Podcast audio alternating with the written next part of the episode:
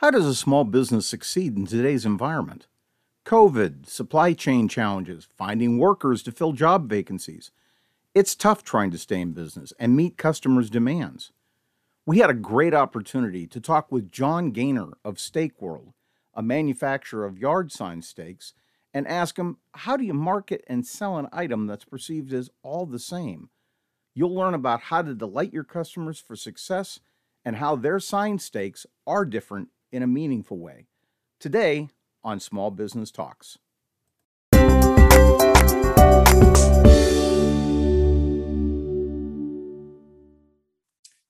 Despite many companies going after being the cheapest in the market, being the most satisfying in the market is far superior if the goal is to build a lasting business model. The question shouldn't be, what can I sell my customer, but how can I best achieve my customer's goals? Businesses that plan ahead with good analytics will be more successful in the long run. If you can figure out your total sales of a particular item and buy it once or twice a year, you'll make more profit throughout the year. Yard sign stakes are a good example of this because they don't expire. Inflation proofing your business means stocking up before the prices rise. It's far more expensive to please an unhappy customer that you sold substandard materials to than it is to convince a happy customer to buy quality. With all that in mind, today we are speaking with Jon Gainer, president and owner of Stake World Incorporated. And we are here to talk about not only yard signs stakes, but also about delighting your customer. Jon, welcome to the podcast. Thank you for having me. Oh, good to have you. So, Jon, Simple question: What makes a good yard sign stake? Uh, I at the beginning, I, I guess you have to say good quality materials. Like anything, if you start off with your base being poor materials, uh, you're not going to have a good final product. And so, uh, I think as yard sign stakes go, it's really important you start out with a high quality steel. Um, we see a lot of yard sign stakes hitting the market coming out of China. Uh, they usually have a low carbon content, and uh, it means that they're pretty malleable when people try to put their foot on them to push them into the ground. Uh, they bend in the wind and that kind of thing. So they look good initially, uh, but you soon find out that you've bought a substandard product. And and so I think when we talk about what makes a good yard sign stake, uh, good materials. Secondly, what I would say is you need a good design.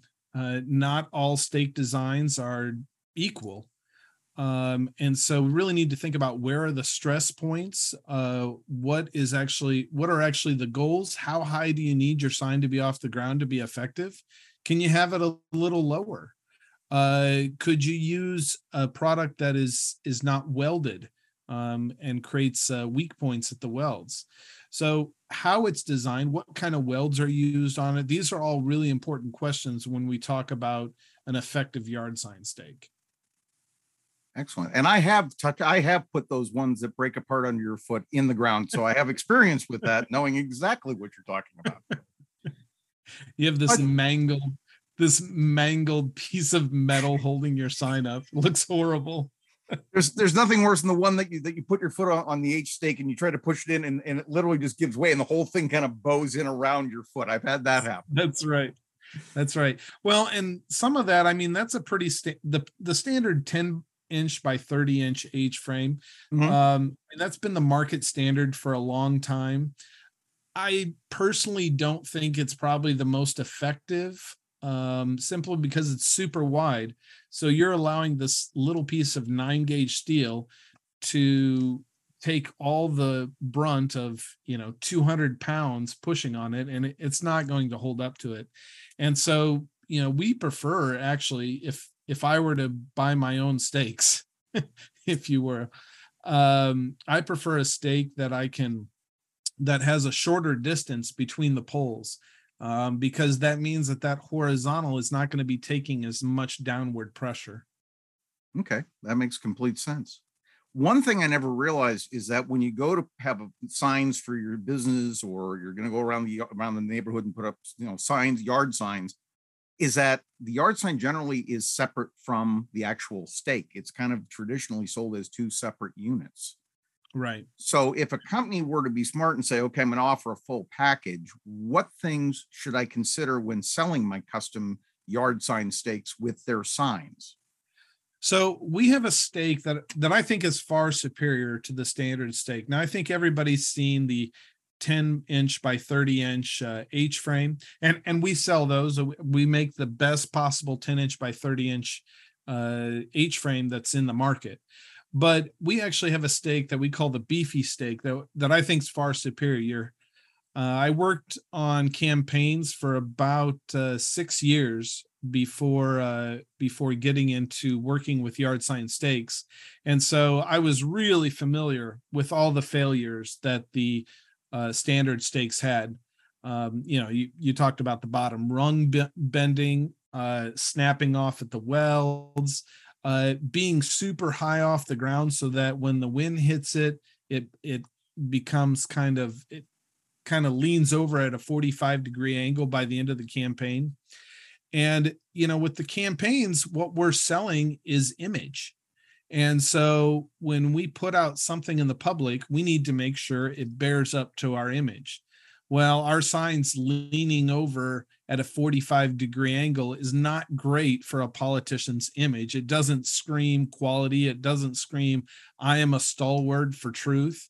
Uh, it screams, I'll kind of lean over for anything and so uh, you know one of the things that we looked at was using a different type of steel a steel that is still going to fit in the yard sign so it's still a nine gauge steel but a steel that is more resilient and i had a manufacturer that we worked with said i don't know why you guys use this you know low grade steel that's you know that's weldable when you could be using a high carbon steel and just using two singular posts and we were super intrigued by that idea and that's how we started designing and coming up with the beefy stake. and we found that when we started testing it because we wanted to know you know is it really worth um, this unassuming you know new design trying to revolutionize the market and in the end we found that using the spring steel no horizontal uh, uh, rungs uh, was six times stronger in the wind uh, when wow. compared to the the standard H frame, and so it meant that our candidates were going out and putting their stakes up, and they were staying up, and the signs were staying up straight. And the other thing is, we found they were super easy to ship. Um, one of the big problems that we had was we would try to send out the packages to customers, and then um, you know, and so they would want you know one sign sent to one location or five signs sent to one location something like that but the h frames would have to be shipped separately so we were doubling our shipping cost oh. um, and so if we were shipping five signs to a location say say it's like a, a roofing company uh, they could actually take the beefy stake because it wasn't this kind of bulky design that the H frame is, they could actually fit the beefy stake corner to corner on an 18 by 24 inch sign. They could ship it all in one box, and it was really easy to distribute.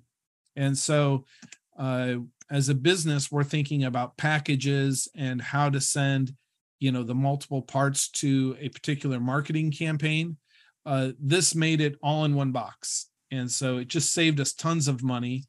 Uh, and not to mention it was a better product in the end. Oh certainly because you know the, the quality and the thickness and things that you've looked at. I, I i don't i think one of the things that intrigued me about your business is the fact that you've actually engineered these things because most people would never think the thought process that goes into something like that to actually deliver something so i mean that that's really impressive i was going to ask this but i think you've already asked, asked it but i'll i'll i'll, I'll, i'm going to ask it anyway so when I go online and I see like all the different companies, it seems that you know whoever can get to the lowest is, is it seems everybody is focused on price only when they get online. And one of the things I always ask is how do you compete against that? How do you compete with companies that you know only sell low price? And I think you've already touched base like on quality and things like that. You want to elaborate a little bit on that? Yeah, and I've always kind of held to this idea that the a business exists for selfless reasons. Any businessman who is out there purely for profit is going to be an unsuccessful businessman. A, a good businessman, a good salesman, is concerned with the customer's needs and how they can help their customer be successful because they recognize that a successful customer is a return customer. Exactly. I want to say that again. A, a successful customer is a return customer. And so, you know, we don't need to to uh, just be the most expensive people on the market. We don't need to be the cheapest people on the market. We need to be the people who have the most satisfied customers. We need to be the people who help the customer be the most successful.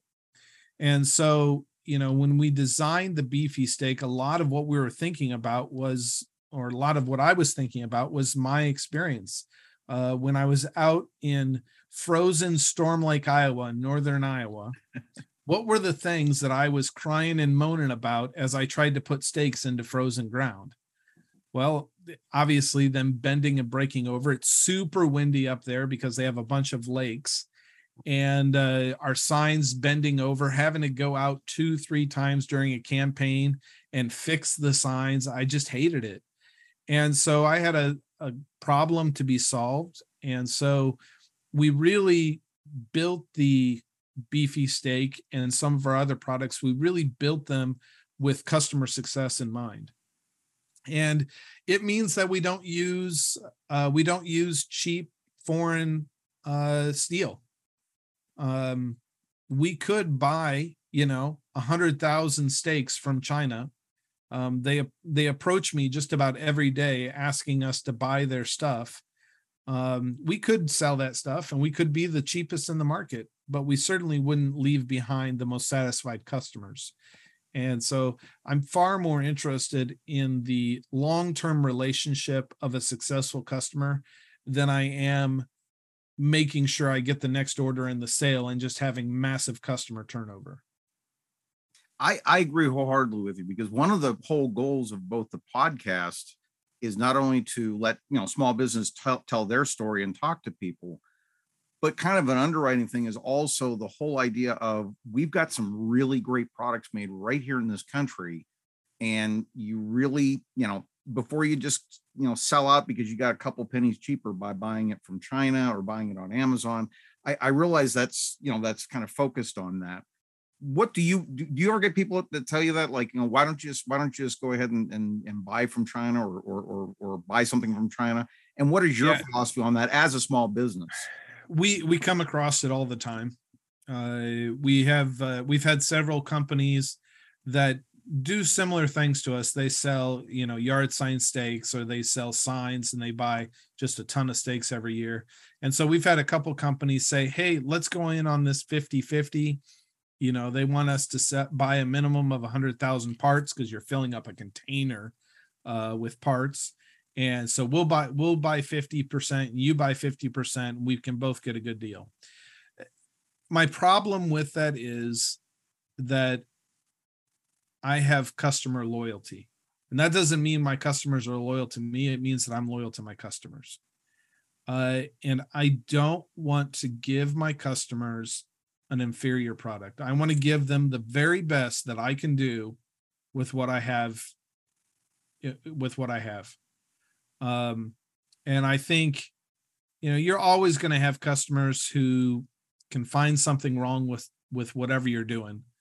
Um, but I think in general, if I am concerned with my customer success, then my customer is going to be a return customer. And so I'm just not willing to sacrifice the quality um, to be able to make a, you know, a few pennies extra. Uh, it's I don't think it's good business. No, and and I, and I agree with you. And I and I I'm going to throw in a worthless piece of trivia note here is that I actually looked up. You always heard the saying that it's cheaper to retain your current customers than it is to try and go out and get new people. It's right. actually like 25 times more expensive to go yeah. get a new customer than it is to retain your own customer. But I'm going to yeah, stop it, there and get. It is it is astounding. It's astounding I was when I first came across that statistic, I was thinking kind of like you. I was thinking, you know, like, oh, it's two to three times, you know. No, it's 25 times. Yeah. It's just insane numbers. And it's so simple, and it really comes down to I, I I think that's one of the reasons why I'm really glad you're on is to really talk about not only about the product that you manufacture, but also the whole idea of the customer success and and you know working to delight a customer because that will pay off in the end versus just going after the profit and i, and I really i really like that. Yeah something something that uh you know my father who's who's in his mid 80s now he he opened up the first magnavox store in peoria illinois. And uh he and his buddy opened it up. They just got out of the navy and they didn't know what they were doing and they were just getting crushed by other television stores in the area. And so there was this uh, program that came on that was the was dale carnegie. And you could go to dale carnegie's seminar and and learn all about his best selling techniques. And now we have you know a, a so success is not in selling as much of your product as possible. That's not success. Success is being the most able to solve customers' problems as possible. So the more that you solve customers' problems, the more you're going to have return customers. And then and then the product sales, those are just you creating solutions. So if we see our businesses as solution creating factories, uh, we would be more successful in the market as a whole. And so those are kind of those kind of ideas we try to take with us as we create new products for say. Um, you know, if we have a customer, we have a customer who called who said, you know, I really like the beefy stake, and uh, I would, but I would prefer that uh, it wasn't so big. Um, I want it to be shorter because we we want to we want to be able to link different signs together and so we thought, well, can we do that? And so we designed a product based on solving this guy's problem. Uh, and that product, we put it on the market. It was called a writer pin. Mm-hmm. Um, we put that product on the market, and it's one of our best sellers because it turns out that by solving his problem, we actually solved a bunch of other people's problems. And uh, so we're in the solution industry and and when we look at it that way i think we have the best chance for success as a business one thing i want to ask you because we've talked about this and, and there's good and bad but i always ask people is you know what can i expect for the future of the industry what what what are your what, what are your thoughts and where do you think the future is going to go right now it's terrifying yeah I, I, think i think we're all in agreement of that I, I, um, I think we're all in agreement with that because we're all trying to figure out like what you know, I think the biggest thing is we're waiting for the other shoe to drop type type yeah. Scenario. And I yeah. and I mean, I think I think we've done the right thing by um by trying to get the best quality um by going to US steel manufacturers. Um I think the the overall cost of steel is going to go up. It, it's been going up. Um, I mean, we we would go a year or two without a rise in raw material costs. Um, you know, back in say 2018, an eon ago, um, we would go we would go a year or two without without a rise in material costs. In 2020 and 2021 and 2022, uh, we've had a rise in our raw material costs every three months. Um, and it, it it's you know we we take the profit margins as down as much as you can. You try to reinvent the manufacturing process. Can we run this through one machine instead of two to try to save money? Uh, but in the end uh, you know when raw material costs go up by uh, almost 50% now um, there's not a lot you can do about it. Now i'll say this it has slowed down the rises in cost uh, I think where we're at right now um, will be that way for the next six months. Um, but um, come next uh, uh, come this December, January, February, mm-hmm. I think we're going to see another rise. Um, and you know, it pains me every time a, a customer calls and says it cost how much. I Yeah. used to pay sixty cents for these things. It, it pains me because you know there's really nothing you can do about the rise in in costs. I think it's going to level out a little bit, um, but it's never going to go back to where it was. Um, this is the new normal. I do think something was brought up when we when we opened up the podcast was also the concept that if you buy in bulk now, I mean, uh, correct me if I'm wrong. Yards yard, yard sign stakes do not expire. Correct? They don't get they don't they don't get they don't get moldy. They don't get they don't lose their taste. So. Yeah, would- they- they- and again, they I'm not taste- trying. This is they- not a sales pitch. I'm not trying to, to pitch. The They taste pitch. they I'm just saying- taste bad when they come off the press, and they will taste bad after years and years. And it, you know, we try to tell the customers, you know, if you can look at your year, let's let's say you have a, a sign shop. If you can look at your year and say, okay, we're gonna we're gonna produce, you know, 30,000 signs. And and keeping in mind hopefully you've got the the storage space to keep them.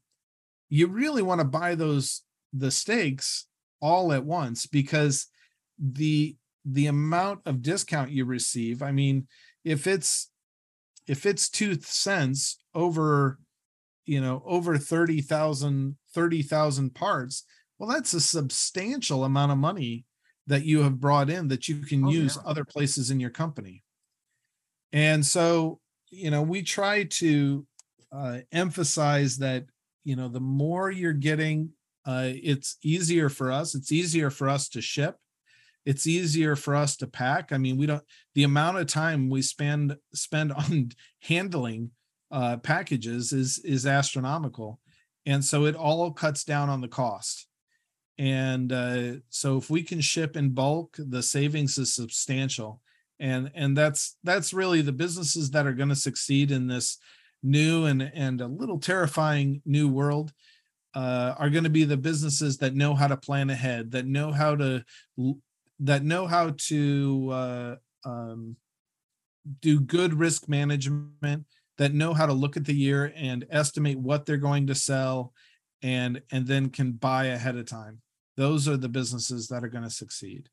And there's really no reason not to do it. Uh you know the um especially with the the massive uh, uh offers that the credit card companies will give you um you know it's kind of a no brainer you're going to save you know 10 20% on a product uh even if you have to pay the credit card company uh 5% it's it's it's a financial no brainer Well, I think the other thing that pops into my head because I saw this with a lot of both both customers and them selling to people is, you know, with COVID or with the supply chain situation, that doesn't matter what the price was, it's not available. And that's something that, you know, I've got certain companies that it's like they just cannot get get anything.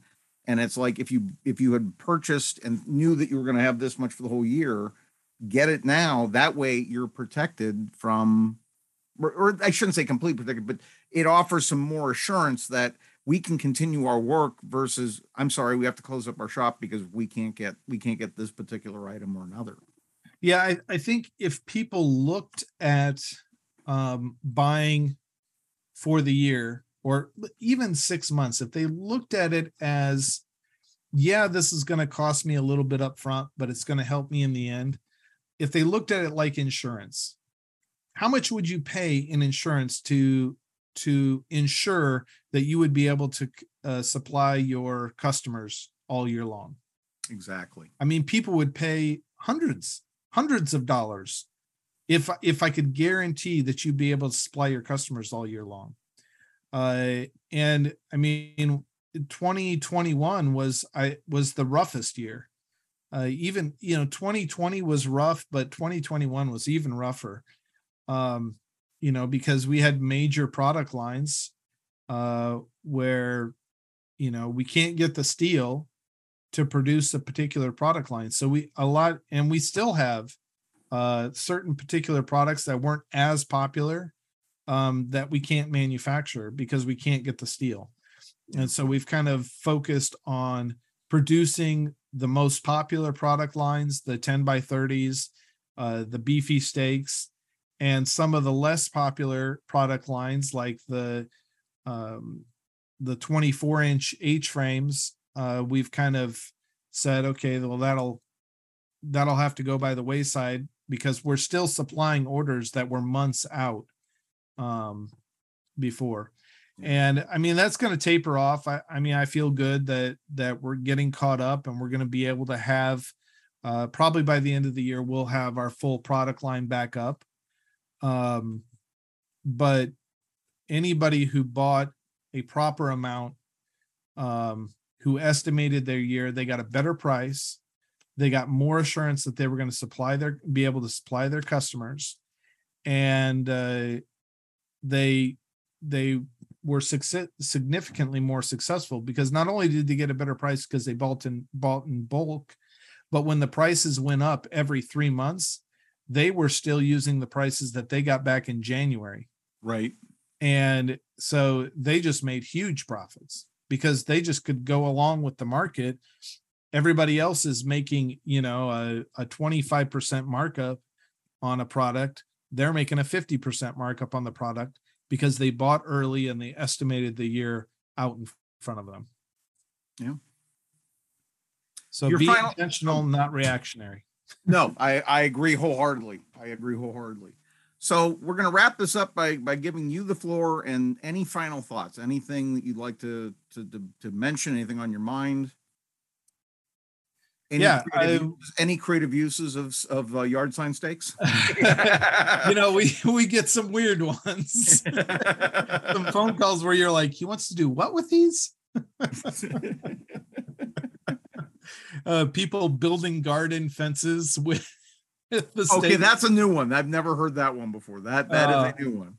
we had we had one customer he was he was hanging uh sports banners and he wanted to use the stake to be the weight on the bottom of his sports banner um and because it's made out of a, a spring steel it's significantly heavier than than uh you know the wire that we use for h frames and so he's like oh this will be perfect f- to ho- hang these banners with so he bought like a thousand of them for these banners that he was putting out. But you no, you know, I guess I just want to reiterate, you know, kind of some of the hallmarks I think of of good business.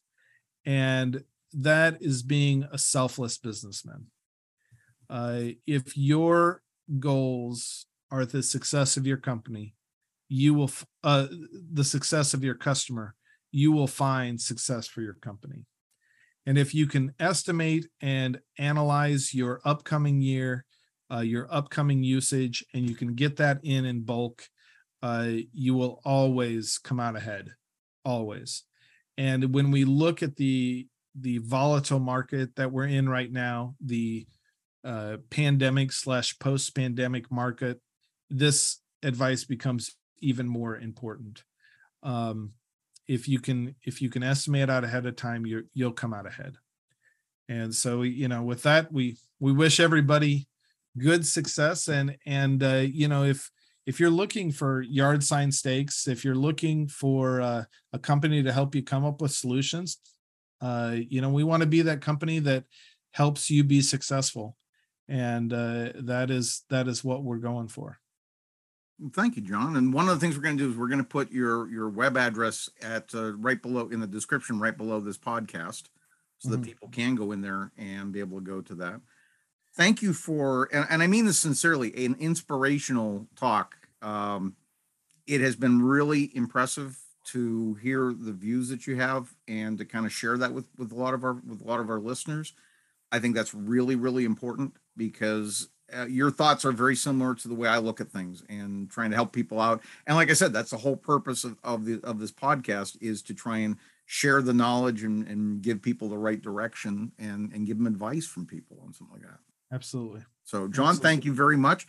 Um, we're, like I said, we'll have uh, your your web address in in the uh, in the description listed below.